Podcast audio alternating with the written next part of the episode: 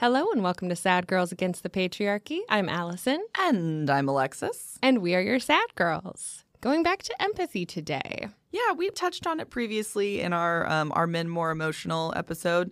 I still love the uh, description for that episode. You mean are women more emotional? Oh, the yeah. answer is no. Oh, right. right are men right, more emotional? Kind of, yeah. Yes. in I a mean, way. yeah, in, in, in their own special way. Yes. Yeah, That was a good one. that was. But yeah, we talked about empathy a little bit in that one, but this is a, a deep dive into empathy. It's just a big psychology concept and this is that kind of selfish thing of like, oh, this is something I want to learn more about and maybe you do too. So my focus today wasn't too much on the patriarchy element, um, but we'll tie it all together in the end. Yeah, and I think it's important. I mean, there's a lot of memes in the the meme-averse about teaching men empathy and Yes. empathy being an important factor of being a woman. So I, it, it ties in. Sure. it's in there. Yeah, let's I feel it. understand how it works. Yeah. I saw a chair today on Instagram that I sent you. Did you see this? This is like a No. fidgety chair. It like has multiple layers. Some like slide around. You can sit in it in like 12 different ways. And I was like, give me this chair right now. Oh my god, I love that. I can't sit in a chair for shit. No, it's for the bisexual babes. Yeah, I uh, like. I don't. I don't know what it is, but like, I'm excited to look at this now because it's just like they're all wrong. It doesn't matter what chair you give me. I'm like, nope, hate it. Yeah, yeah, it's very modular. Yeah. I'll post it. Every time I say that, I forget. I probably won't post it. I was thinking about that the other day. I was like, there's probably a lot of things Yeah. we, Oh, I'll said we were going to post and then we haven't. Hundreds. Just DM me. Yeah, I feel like we do post all the memes we reference though. Try to. That's the important part. I read a thread on threads, which now that I've said that out loud, is kind of like maybe they should have named this differently. Eh. Because, like, what else would you say? You're on threads, you're on the Twitter knockoff that Meta made, and then what you read a, a, a dialogue? You read a thread, right? That's what it has to be. I'm trying to think of another word. I'm like tweets. I'm like, no, wait, different website. No. It's a, yeah, it's a thread. Yeah, so I read a thread on Threads. Not not my fault that it's called that. Um, and it was about how someone was like, "I'm so sick of podcast hosts just coming up with something random to talk about for ten minutes. Like, just get to your fucking topic." I'm like, "No, No. That's a no for me, dog. Um, no, I don't. I don't. I know a lot of people complain about that. Like a lot of podcasts I listen to, they're like, "I know you just want us to get into it." So all you skippers that skip the beginning, I'm like, "Who the fuck skips the beginning of a podcast?" Agree. It depends on the podcast because, especially when I'm researching something, I do just want to get to the content. But if it's a host that I basically hang out with as I'm washing my dishes, I'm very interested in their lives. Yeah, I think maybe small talk when they have like a guest on gets on my nerves. Like if they have like a guest speaker on mm. like an important topic, when I'm like looking for like researching a specific one, and they have like an expert on this blank thing on this established podcast, and they're like, so that kind of stuff. Yes, Sure. but when you have something actual to talk about, I think it's okay. Good, because today I'm going to talk about my job interview. So suck it and deal with it. just briefly, just briefly. Um, it's for a grown-up job that they told me was a nine to six, but then I got there and he was like, "So everyone's here nine to 7. I'm like, "Oh, that's ten hours of your day." I would have been like, so ten to seven, got it. Someone, one of the the lessers, because I interviewed with two of the importance, and then one of the other like lowly assistant people walked me out. So I was like, "Hey, so what's what's the scoop here? what what is this really like? Tell me everything." And she said, "Yeah, she uh, definitely stays till seven, and they only are approved a few hours of overtime a week, but then it ends up just happening anyway." I'm like, I guess as long as you're getting paid OT for it. Um, as long as you're getting paid OT for it every time. If not, I would definitely hit up the California Labor Board. They're Yeah. real strict about that. True. Yeah. Um, I did tell them that I like working and I like I mean it though. There was a meme that was like, "Yeah, I love working. I love when things are hard and bad." I'm like, "Me, but actually." I don't like when things are hard and bad, but I like working and being productive. I don't like it when things are oppressive and terrible. I want to have a job that sucks up my time, my life because I just do so much better when I'm in that space and I have too much I mean, I don't I could fill my time with more things, but because it's unstructured, I end up with too much free time of just rotting in bed and looking at my phone while Netflix is on. Yes. It doesn't feel good. And the interviewers did get into some like kids these days Oh, speak. God. They were like in their 30s. It's not like they were that old. Jesus Christ. And they both did it. It was Did they do the no one back-to-back. wants to work these days? in their hearts they were saying that, but um, they work in careers that are very like friendly with people, kind of like sales sort of jobs. There are some kind of jobs where the people are trying to be your friend. Like when I work in restaurants and there's like a wine rep who comes in, that person, you can do no wrong with him. No matter what happens, like this is your buddy for sure. And like agents and salespeople, their job is to make you feel comfortable around them so that you make more money together, essentially. You make them money. Right. I find them very easy to talk to because I can feel them like trying to make me comfortable. But two male interviewers, both white guys, just kind of like different versions of the same person in suits. Came from the same press. the first one talked about himself a lot and like didn't ask me any questions about myself, which was kind of fine, and spent a lot of time on like, what questions do you have for me? And I'm like, Oh God. okay, I'll get you talking. And then the second guy was like, I'm sure you just went over this already, but if you could tell me your background, I know you just told that guy. And I'm like, yeah, I, I mean, I actually didn't, but I'm happy to do it now. That's fine. That's yeah. I, I hate job interviews so much. I hate when they're like, "Do you have any questions for us?" I'm like, "Yeah, but they're not going to be good questions. that You're going to want to call me back for. I'm going to be like, um, so what's your uh, employee retention rate? I'm going to ask you questions that are going to grill you, and uh, probably will not return my calls afterwards. So I'm like, no, you. I always say, no, you answered all the questions that I had. You guys did a really good job explaining everything. Thank Ooh, there you go. Flatter Yeah. them. Yeah. Yeah. Yeah, there's a there's a meme that's something like let a man talk about himself for an hour and he'll think he's in love with you. I Mm-hmm. mean both these guys were married, but I did my best to just like shut up and let them talk about themselves. Yeah, that usually works. It went great. they were very happy. I got my associate's degree in business management for some reason instead of just a general associate's. Huh. Um, I didn't think I was going to continue to a four year. So I was like, this is a versatile two year degree that will do something for me in business. In business. and and it was at a community college. So they did a lot of like interview prep and how to write your resume and like how to conduct yourself so you can get a job which is great. I mean that's what community college like should be for. Absolutely. and one tip they gave us that stuck with me that I really liked was in that question portion, you can ask them, Do you have any reservations about me that I can clear up? Just like anything at all that I maybe haven't answered. Because then you might get a sense of like, Yeah, we don't really want you. Right. Here's why. But yeah, they didn't really have anything. But that's, that's, Maybe you put them on the spot. ooh, there we go. Yeah. No, but I made it light. I was like, anything. Anything that you don't like, or that I was like, maybe my collar isn't straight, or maybe it's my experience or something, you know, like Something like that. right? my collar or my experience, my extensive job experience. right, one or the other.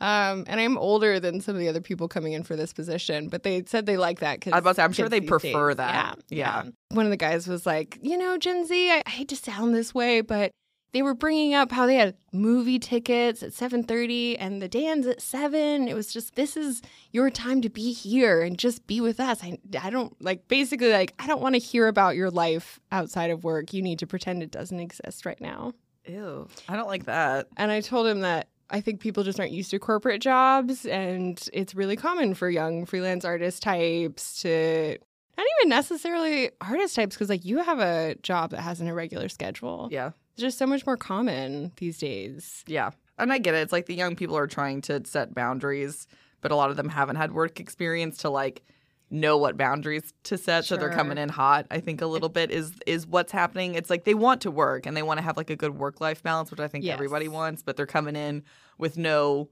clout to back up being like no i'm going to do this this and this like you don't get that point yet and you guys are already coming in hot and you need to come in cool and then you got to build up to hot Yeah, and also who you talk to, because like I had the same questions about what commitments I have and how they would fit in, but I was thinking like, okay, I'm going to make sure to ask an assistant or ask the receptionist what they see. Like, don't ask your boss. or yeah absolutely Find an ally. we're a team here. yeah, find find someone not not selling it for you. Yeah, but I told him that I think people are often used to the flexibility of being able to go out for brunch on a Tuesday at noon and then like get you know get stoned and go to the beach. Like, haha, isn't that crazy? These wild kids. And he was laughing. I'm like, that's what I do, by the way. Just you know, I I didn't just make that up out of thin talking about myself on a Monday. Yeah, I do. That is one thing I am going to miss about my schedule is that I Mm. love having weekdays off. Yeah. Um, but I've also feel like I've missed out so many things over the years, like on holidays and weekends. Where I'm just like, y'all have fun. Totally. I can't do that. Yeah. Well, we'll see. I might I might change my whole life and then I'll get to see what's going on on Saturday night. Yeah, working nine to seven. that doesn't sound good at all. No, we'll have Dolly Parton rewrite it for you. She better. I'm going to start today with empathy deep dive. So, one definition of it that I liked that I found in a psychology paper was an ability to imagine oneself in another situation and to share their mental state. Because there's different kinds of empathy. So, this definition requires two different elements here playing together. We talked about this a bit before, but just to refresh, cognitive empathy is understanding what other people are feeling. It's like more of a skill, but affective empathy means that we feel something in response to their emotions. So you can have cognitive empathy and be like, I get what they're going through, but it doesn't actually resonate with you. Affect and emotion are used pretty interchangeably in psychology, and that means you actually feel along with them. So you kind of need both, and you kind of need the cognitive empathy to have The emotional. Right, Yeah. right. If you don't, otherwise you're going to have the wrong sense of it. Like, which I feel like that totally happens when people are like, "Oh, you poor dear," and it's like, I wasn't. I don't care right now. Yeah. I'm like, thanks, but no thanks. Yeah, you're like, that's not the vibe right now. You read it wrong. And then theory of mind also comes up in empathy studies a lot. That's our capacity as adults to understand that other people's thoughts and feelings are different from our own. It's like an ability that we develop from childhood into adulthood. So, like when little kids will cover their eyes and think that they're invisible. I'm not around kids, but I've seen this in movies. So that seems like a thing that, yeah, like you can't see me now, hide and seek because they can't see out. Or if they'll like pick out a toy for someone else, but they just pick something that they want, it's because as a little kid, you don't really have a strong sense of like you are a separate person who has different states and is a totally independent person from me. I don't know if it's exactly selfishness, but we are definitely more in our own little world as a little kid. Yeah, I mean, you don't have to think about other people because you're not responsible for other people in any capacity. And I feel like when you're a little kid, you, you just feel like everything's about you because there's a lot of like attention you Right. get, not necessarily even wanted. Right. And you don't have enough experience to like put that out there into the world either. You're like, I haven't experienced this, so I don't know how to feel about you experiencing that either. So, yeah, little kid brains are also stupid. They're so dumb. and they're idiots. So they don't have, they don't really have empathy yet. I mean, they're not cruel. It's more just you need to go through these steps of like, you're a different person. I understand what you're feeling. And then you can get to now I feel for you. Little kids will show some empathy, but like it just becomes more nuanced and more accurate as you get older and are able to understand other people. I got into the etymology of empathy just because it came up at some Please. point. I was like, why not? Why not? Let's do it. Empathy comes from ancient Greek root words, m meaning in, and path, which can mean feelings, but also sorrow, suffering, or disease, like in pathology or pathetic. Oh. Yeah, which is very emo because you could say you're going into the feelings, like of someone else, or into sorrow, I'm or into into suffering, which is what happens when you empathize sometimes. yeah. It's a psychology term from the early 1900s, but empath actually came up in sci fi literature in the 50s, which was funny. Oh, okay. There was a novel called The Empath where the author made someone who was like a parallel to a telepath. So the telepath could read thoughts and the empath could read feelings. And then there was an X Men character in 1968 who was called the empath. And then there was a Star Trek Next Generation empath called Deanna Troi. Oh, yeah. she was the most annoying character. That's next generation, right? Yeah. Yep, She, yep. Um, she was absolutely the worst because the whole thing with Star Trek is like a lot of them are like super logical and like don't have Mhm. emotions because that's silly. And she like felt them too much, but it just kind of turned into her whining all the time. I only watched it a little bit with my mom. Um, I thought Picard would make a good surrogate father. I'm sure my mom would have married him had she had the chance. That's all I got from next generation. Daddy? Yeah, please. As my mom is like longingly watching him. Oh. Um, there was a lot. Yeah, there was a lot of that. There's a lot of like uh she would have like Gene Wilder. She really liked the smart weird people. She called them and I was like, You wish this was my dad instead. Instead of my dad. Instead, yeah, or just a replacement Yeah. Oh, Gene Wilder. I know. R.I.P. Bud. gem. Probably. I actually don't know anything about his life personally. Well, do you want do you want to hear something sad? Okay. Um, so he ended up dying of and suffering from Alzheimer's at the end of Mm. his life, and he no one knew about it till he died because he didn't want anybody like the kids to know that loved Willy Wonka. So he like kept it from them and like kind of hid himself in secret so that the kids wouldn't be upset. What an empath. What an empire!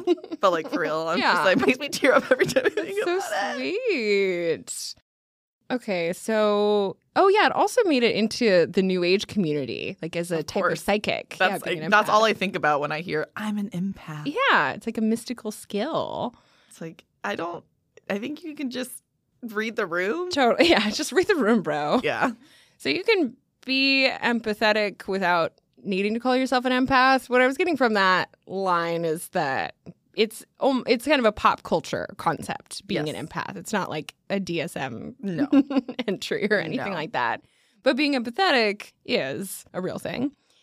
And we think that it might have something to do with mirror neurons. Did Mm. you run into mirror neurons? No, actually, not with uh, with my subject du jour. Uh, didn't come up when when I was looking, but It's okay. explain them to me, and maybe some words came up that you know, didn't ex- say those words exactly. But I was like, oh, but it did talk about this. Yeah, I got you.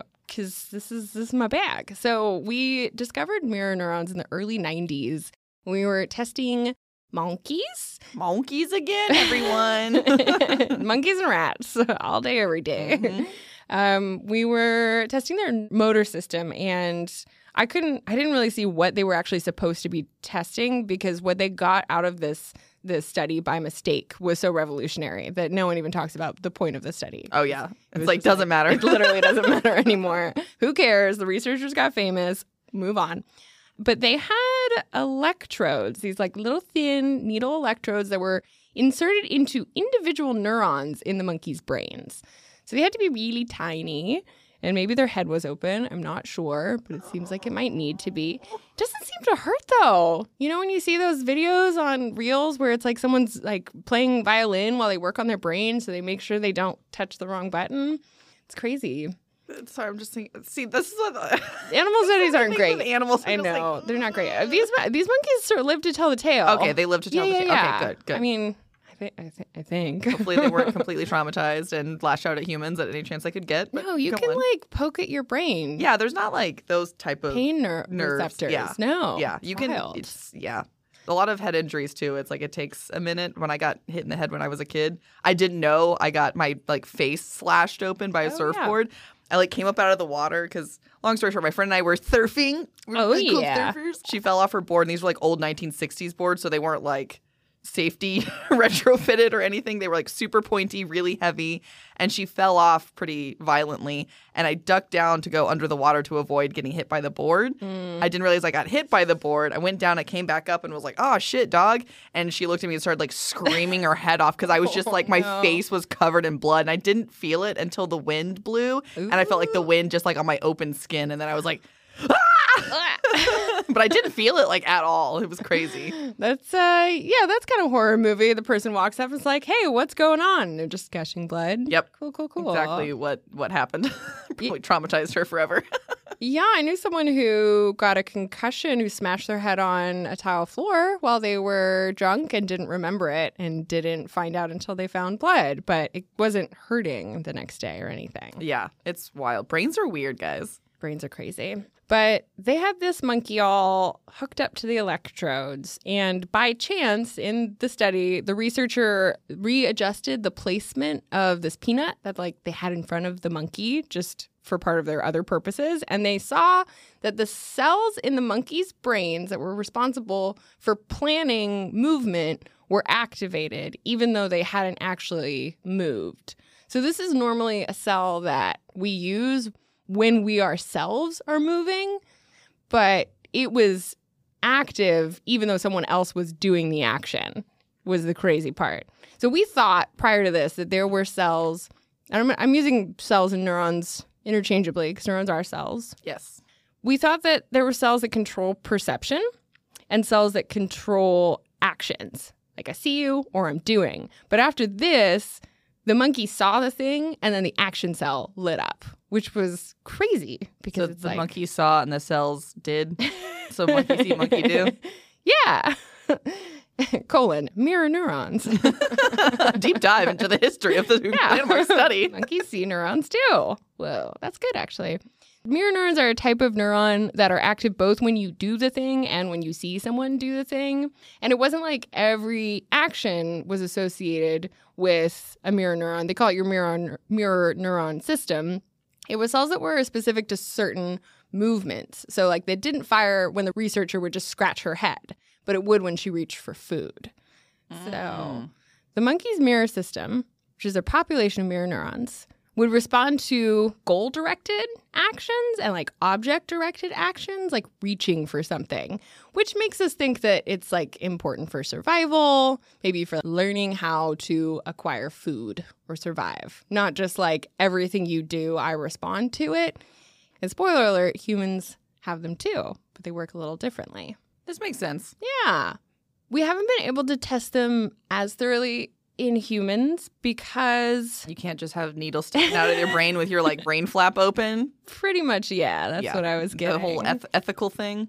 yeah. Animals can't consent, so we can do whatever we want to them. Which, I mean, it's a bummer. Animal testing should be its own. I don't know what the patriarchy angle is there, but when the animals are able to like walk away pretty much unscathed and it is great strides for human research, I'm like, okay, Great. greater good kind of a thing. Right.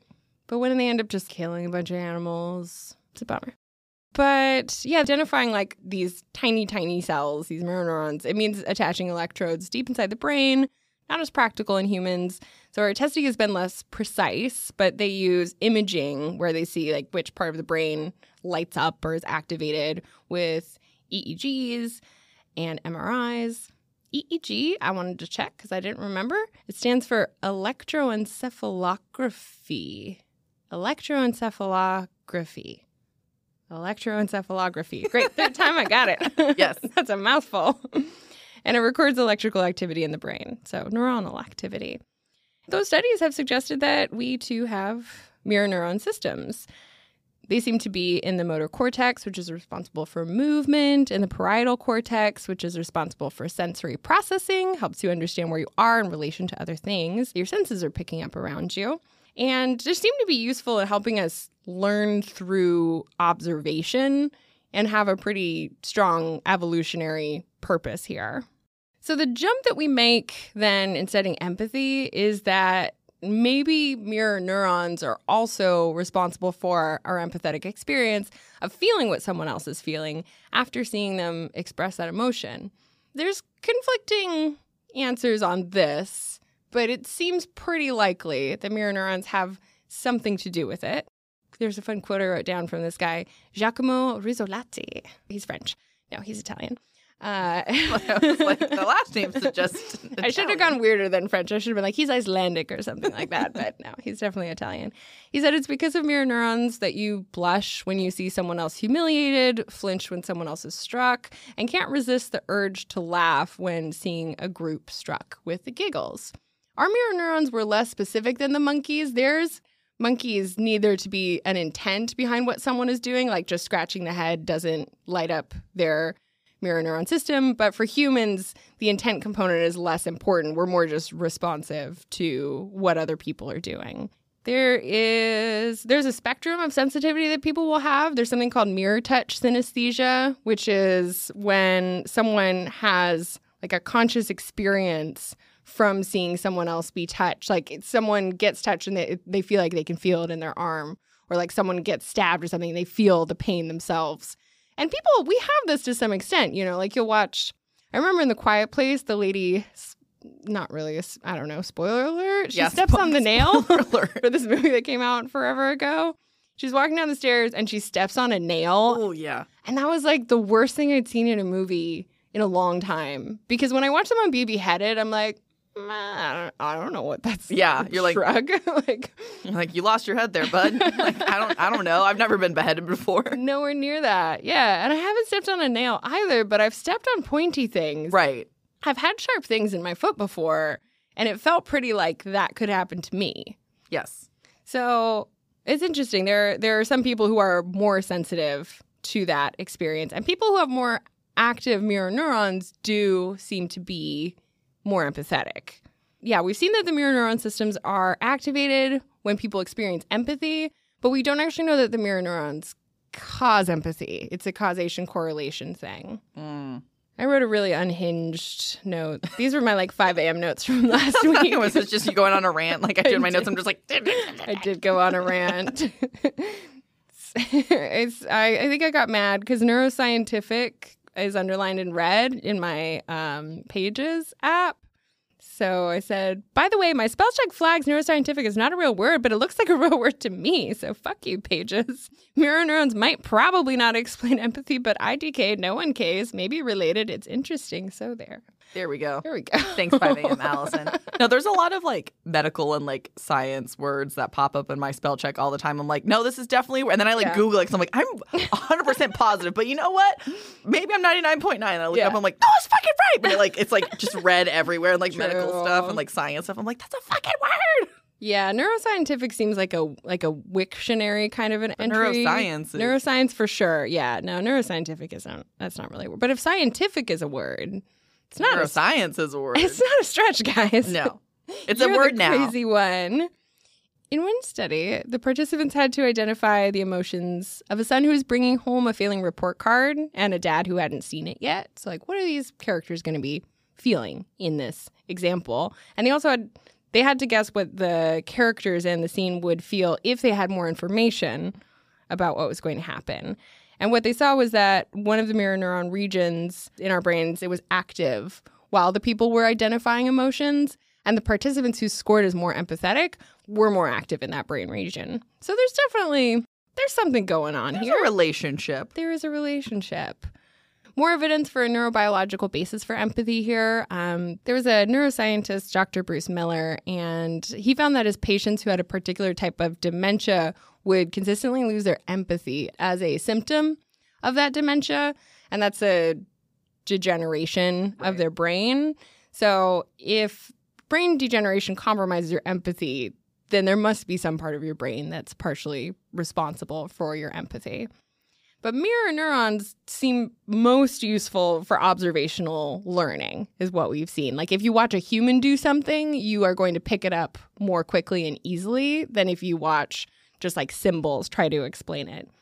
Empathy is super important to us, even if we can't explain it by just a collection of cells in the brains. We definitely owe a lot of our survival to it because we are very social creatures. And that requires surviving for us, requires working with other people and relating to other people.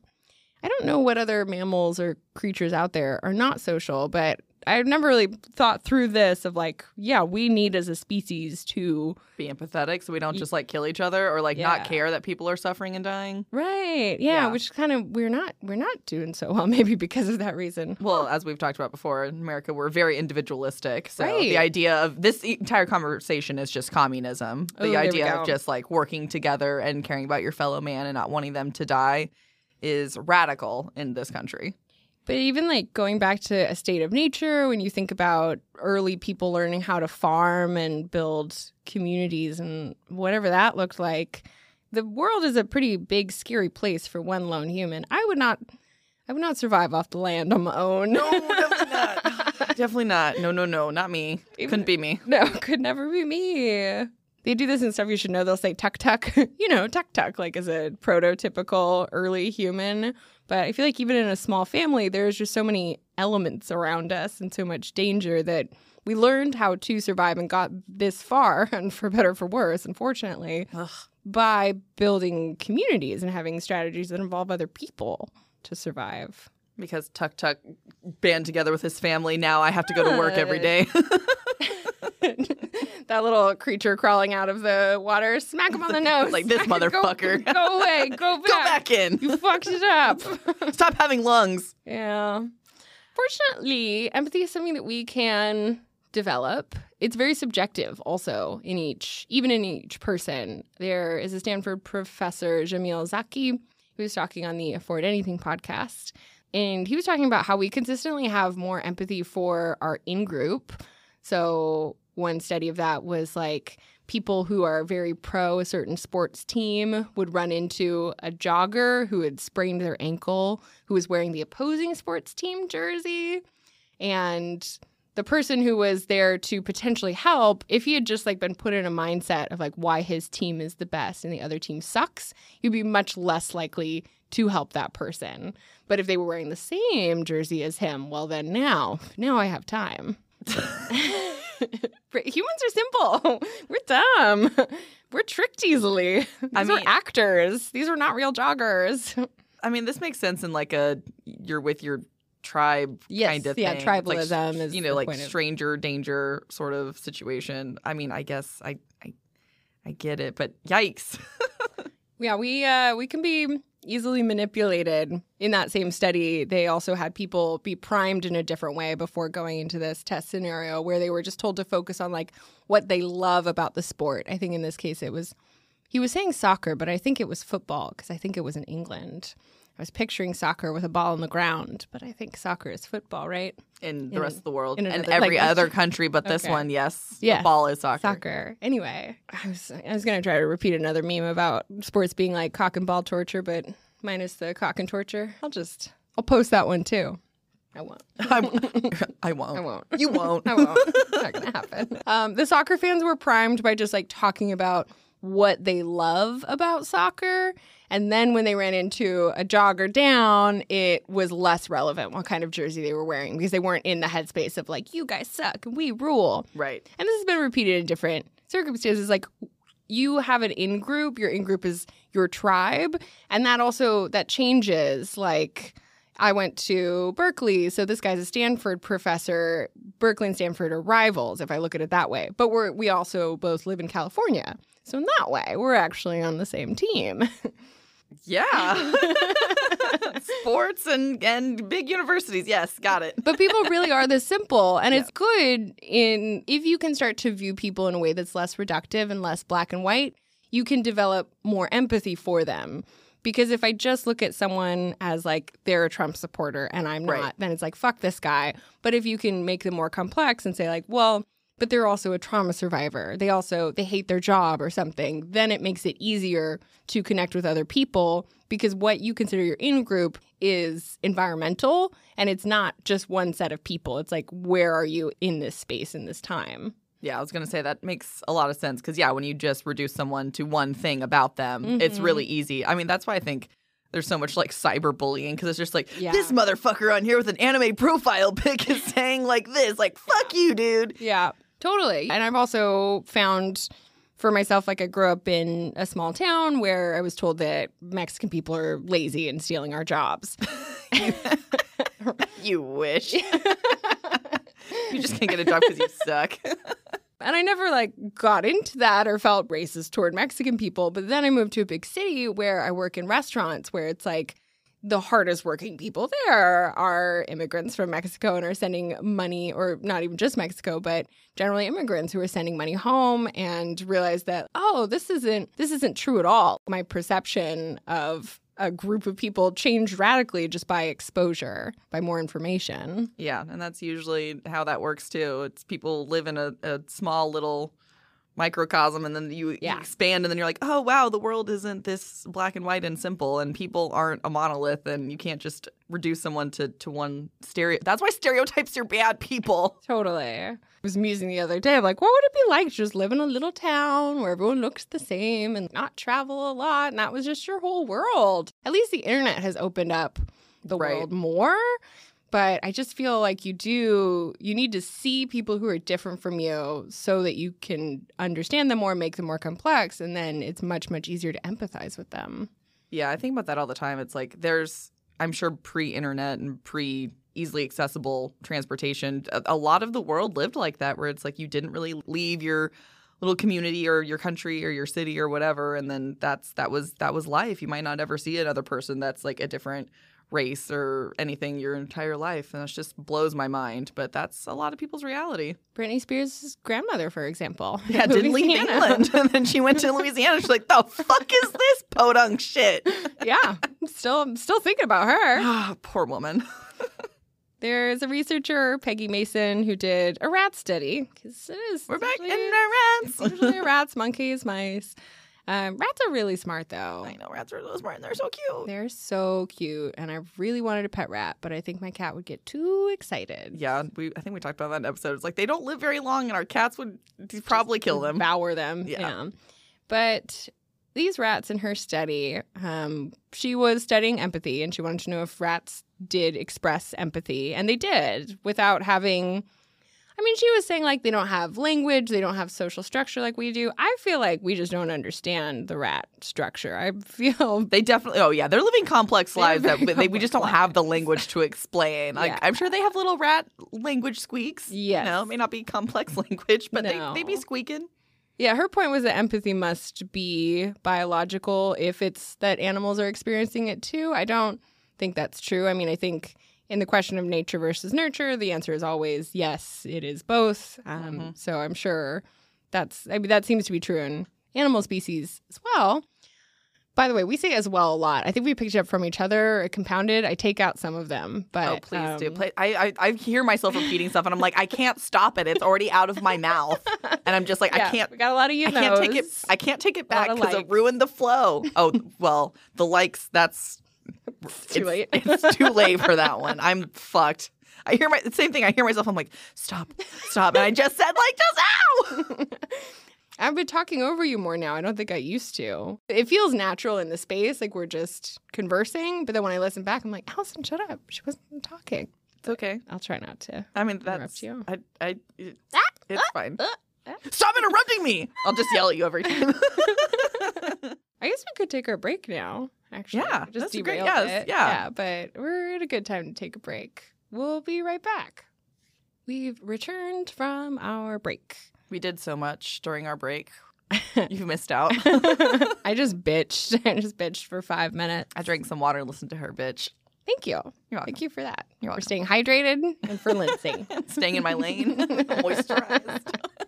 But we were just talking about rats, rat babies, cute rats, little rats. Was this the? I don't remember all the details because this was that episode forever. Was that the rat study about like one of it would be two rats, one of them would be like trapped in the little tube, and then there was like a latch to get them out, and they would get them out every time, even if there wasn't a treat or reward. Oh, actually, you know the way she talked about it, I have. I don't. It might have been a different Yeah, study. it might have- part of the study they were establishing that rats had empathy. That wasn't the part that I was focused on, but it was something about like they would free another rat even at uh, their own personal risk, like Yeah. even if put them in some kind of danger.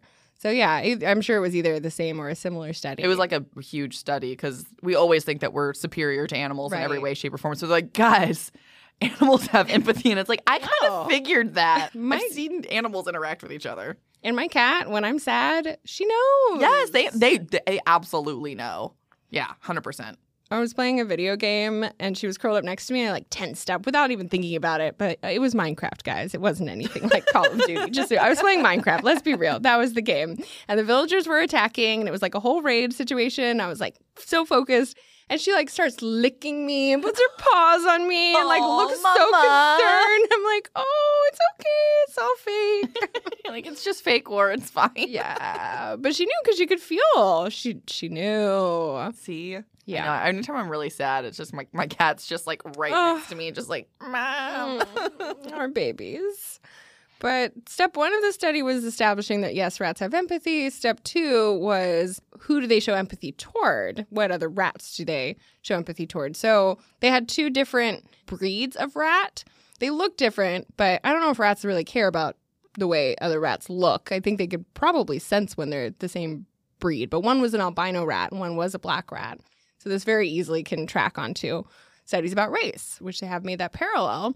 So the albino rats didn't show empathy for other breeds of rats unless they had even just like one rat from that other breed in their enclosure and like hang out with them for a while. And then once they got to know that rat that looked and was just a different breed from them, then they would show the same level of empathy toward any other rat of that breed, even if it wasn't that same rat. So same thing. It's exposure. Yes.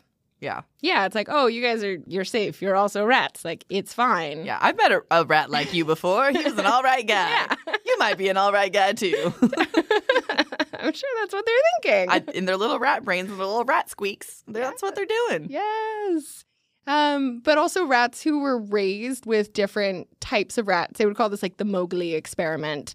Rats who were raised with a different breed of rat would treat those different rats as their own breed. Like they didn't show, like the albino rat raised with the black rats didn't show empathy toward albino rats unless they had more exposure to them, even though they looked the same. I don't know if rats are looking in mirrors. I'm not sure what their I've theory of mind is like. yeah, I don't I don't have all the information on this, but I have read before that animals don't perceive mirrors like we do. That's why like when dogs get in front of mirrors, they start barking because they think it's another dog. They don't understand that mirrors are reflections of them. So I don't think even if they had a mirror, they would recognize self. It doesn't seem that they can. Yeah. No, they don't seem to get it.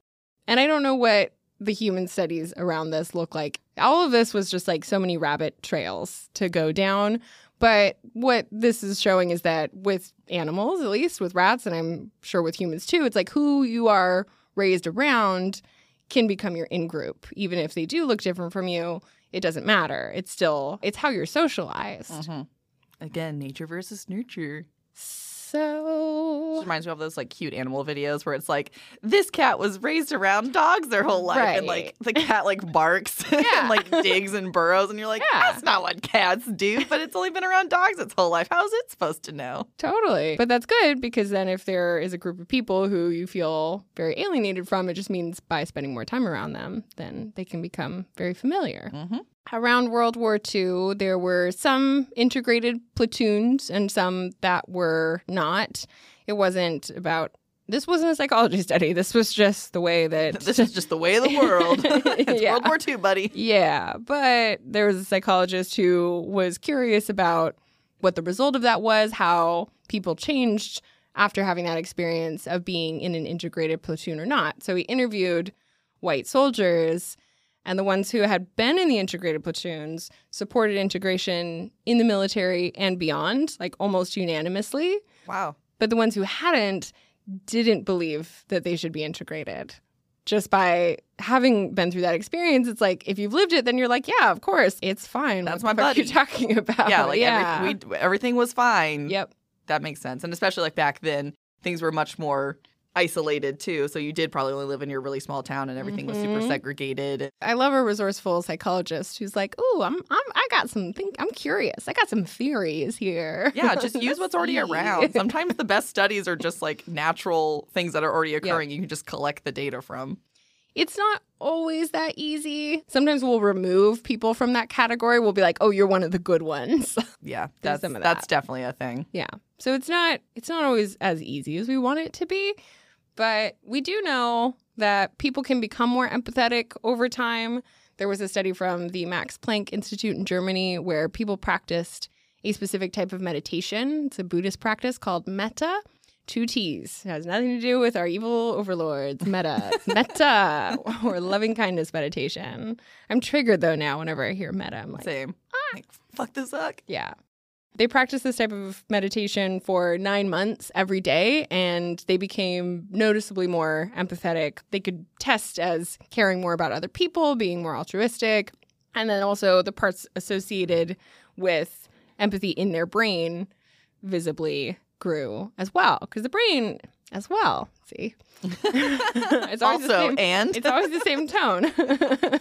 um, their brain changed through this process, through meditation, which is like people have been saying meditation is good. I've always known that. And I've never, yeah. no. I I would love to be able to meditate. That sounds so cool. And like this what you're telling me right now, I'm like, that's that's awesome. I can't shut off my brain in that way or even like focus on one thing at a time. I'm I, I mean, did you find out what this metta meditation included? I just know it's also called loving kindness meditation. So that sounds good. But no, I didn't look into what you'd have to do because I knew I would never do it.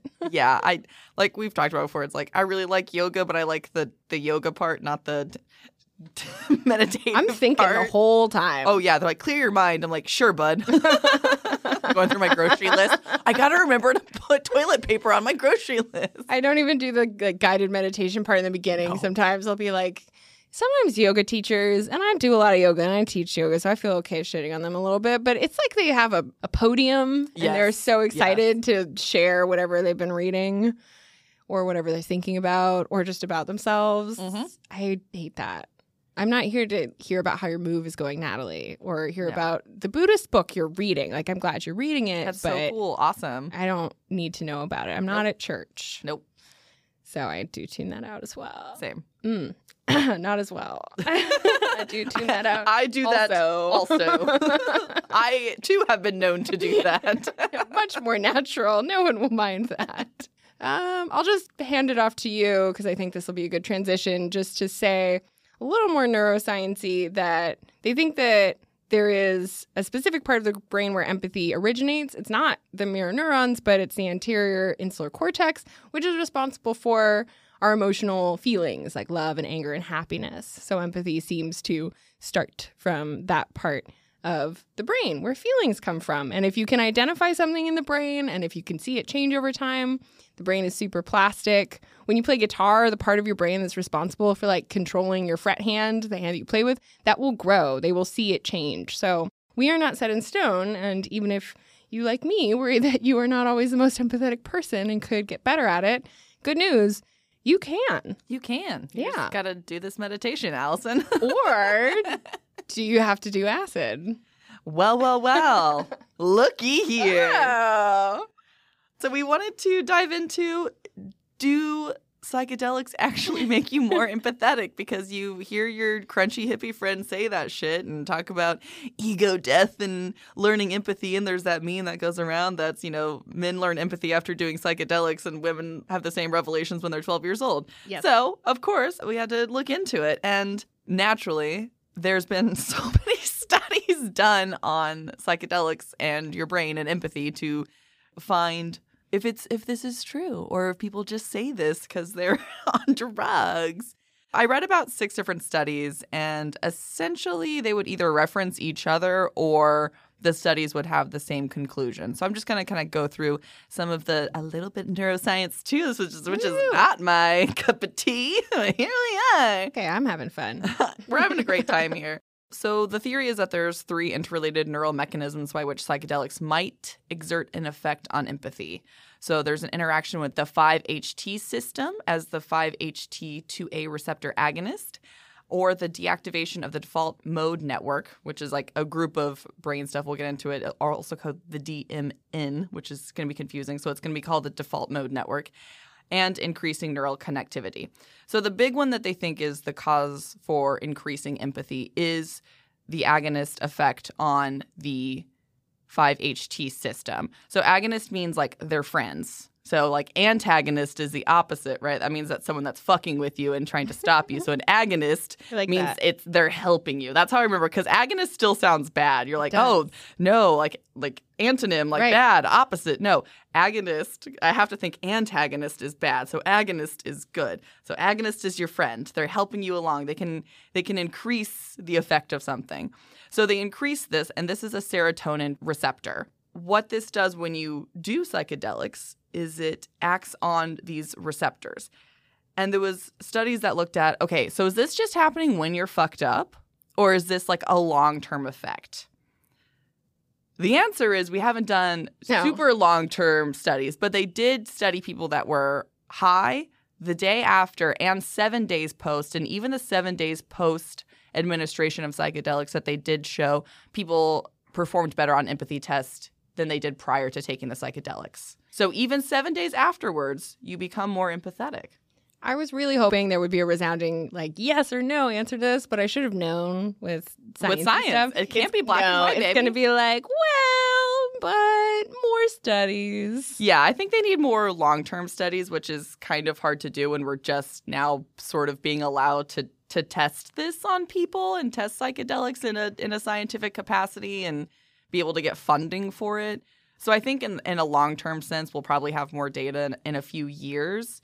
But that was good to know that it actually it actually does do this. That's something. It's not just a meme. Yeah, correct. So the um, 5-HT receptors are responsible for passive coping with stress. They help with anxiety and anti-aggression effects.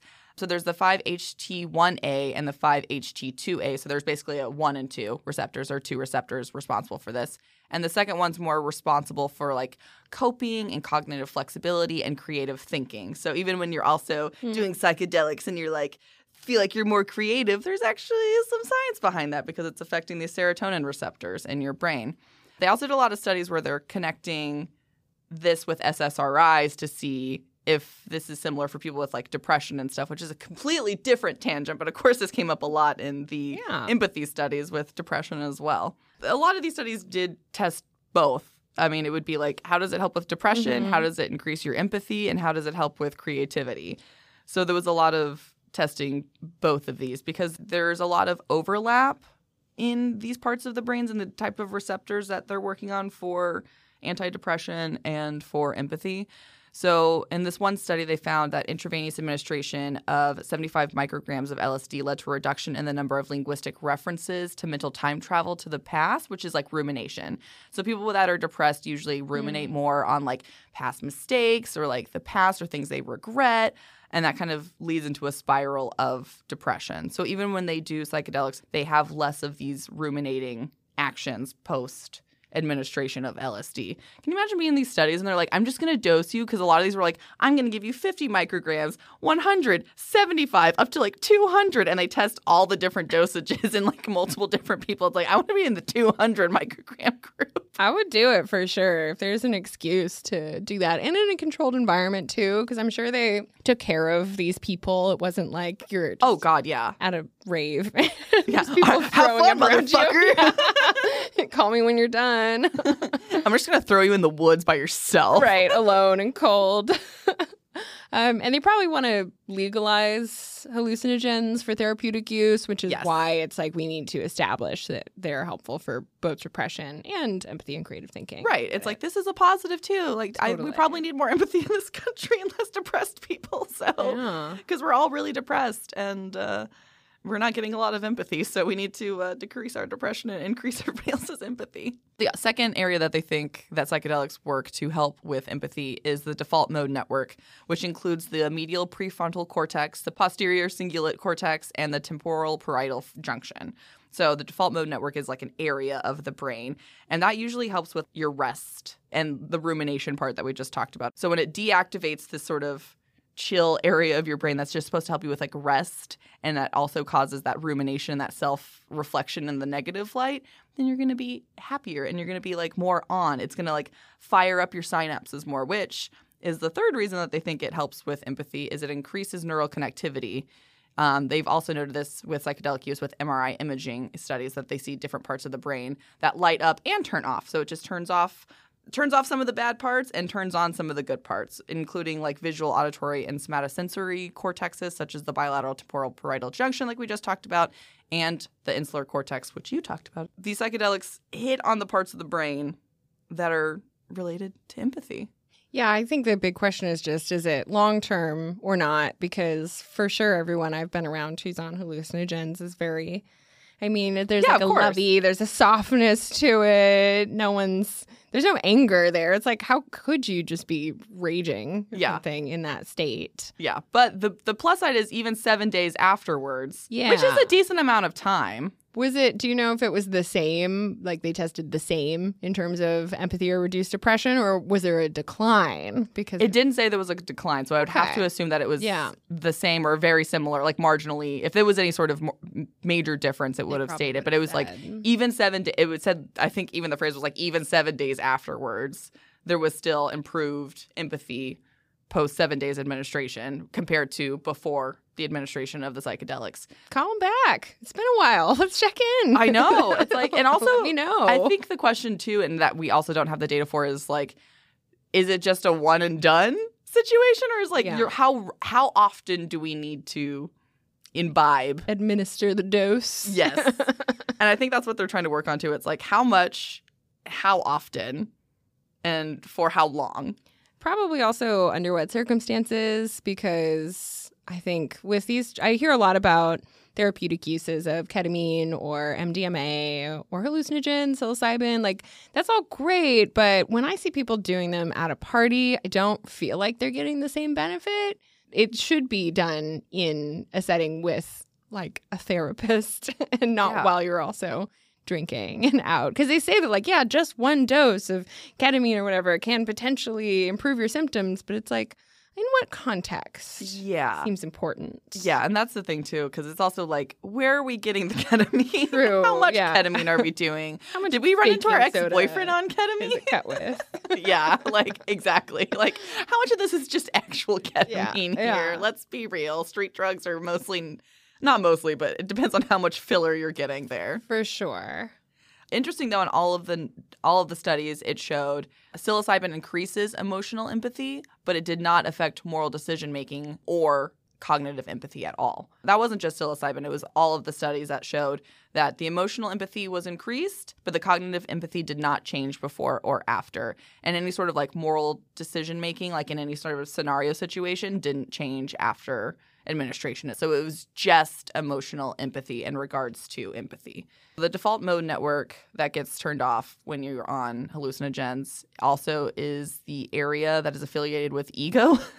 mm-hmm. so when we're turning this area off when we're doing mushrooms, it's also correlated with ego death. And they say this is more apparent when you do LSD versus other hallucinogens, which is what every fucking crunchy dude at a party says to you anyways. It's like you gotta experience ego death by doing acid, bro. And unfortunately there is science that backs that up. But Damn. again, it's about the longevity. Are you just having the ego death in a short amount of time, either during or even a little bit afterwards, or is this like a lifelong ego death? Can you can you get the ego back? Can you re- resurrect the ego? and then kill it again Yeah, and then you're gonna like zombify your ego and then like keep re-killing it constantly. I guess that's the that's the question and the the answers that we don't have yet because we Mm. don't have the data in like a really long term study. Because again, funding, legalities, and all of that stuff. Um, the earliest study I saw was like 2003. Oh no, not even.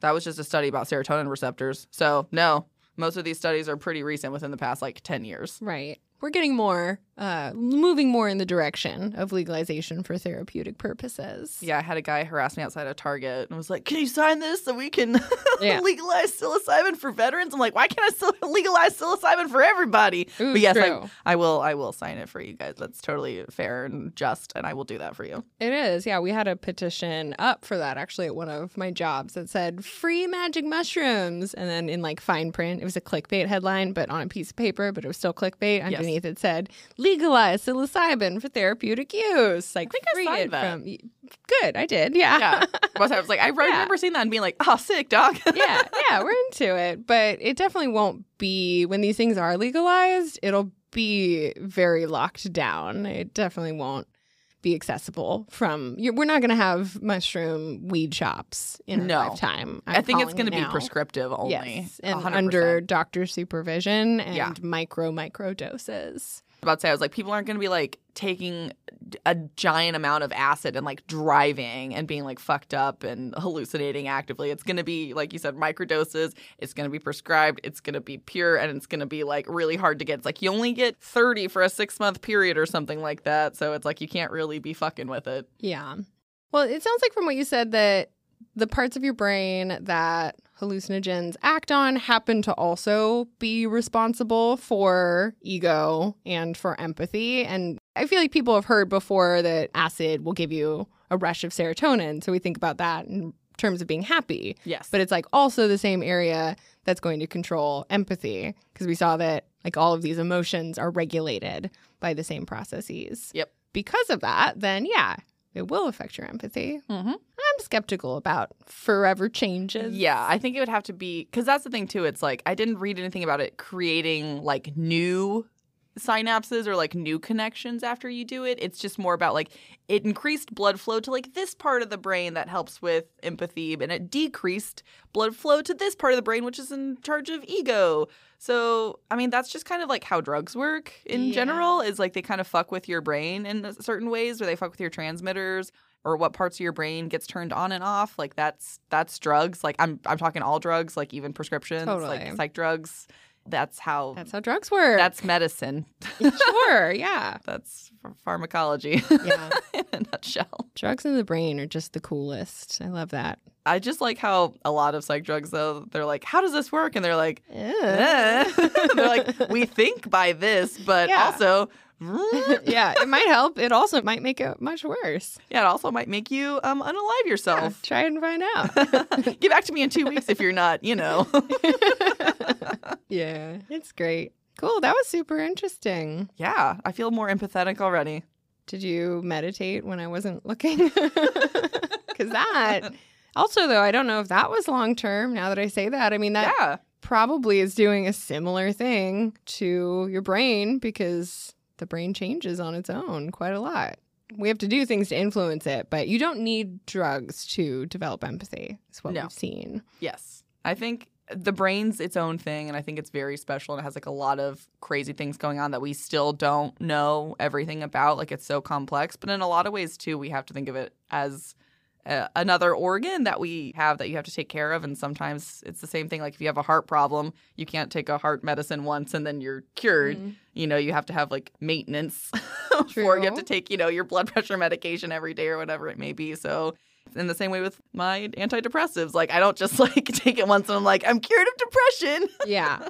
you have Yeah. to keep taking these things and sometimes you become immune to them you got to change them and your body changes and you know Which means that taking acid once probably doesn't teach you empathy. So probably yeah that is that is Hmm. kind of what i was I, I was like i think therefore i am but um i'm postulating that you would probably have to upkeep with this I was just hoping we would get a way to like throw it back in that dude's face. He's like metaphorical. I mean, I have met guys who say things like this, but I'm sort of envisioning him like taken out of Burning Man and he's got like face tattoos and he's talking about ego death. I wanted to throw something back in his face. I think that that line of thought of like you can take this and then you'll be good isn't true and instead it's a ongoing learning process. yeah i mean opening people to that experience that they wouldn't have had prior like if it was a really narcissistic dude that takes something like that Right. and does experience that emotion for the first time I think is maybe important for people that need, Right. need ego Yeah, if you need that. so in that aspect, that's a positive. Yeah, that's great. I mean, that was great research and great to learn about. Love Yeah. it. I am Misandrist Memes on Instagram, And I am TX Goth GF. and we are Sadgap.podcast. You can email us at sadgap.podcast at gmail.com. Send us a note, question, comment, anything at all. We'd love to hear from you. And please give us a review and a rating on Spotify. You can give us five stars. On Apple, you can write us a little sweet review, please, or on any of the podcast platforms that you choose and share with a friend. I hope y'all are tripping your brains out right now. And we're stronger together, man. We'll see you next time. Bye.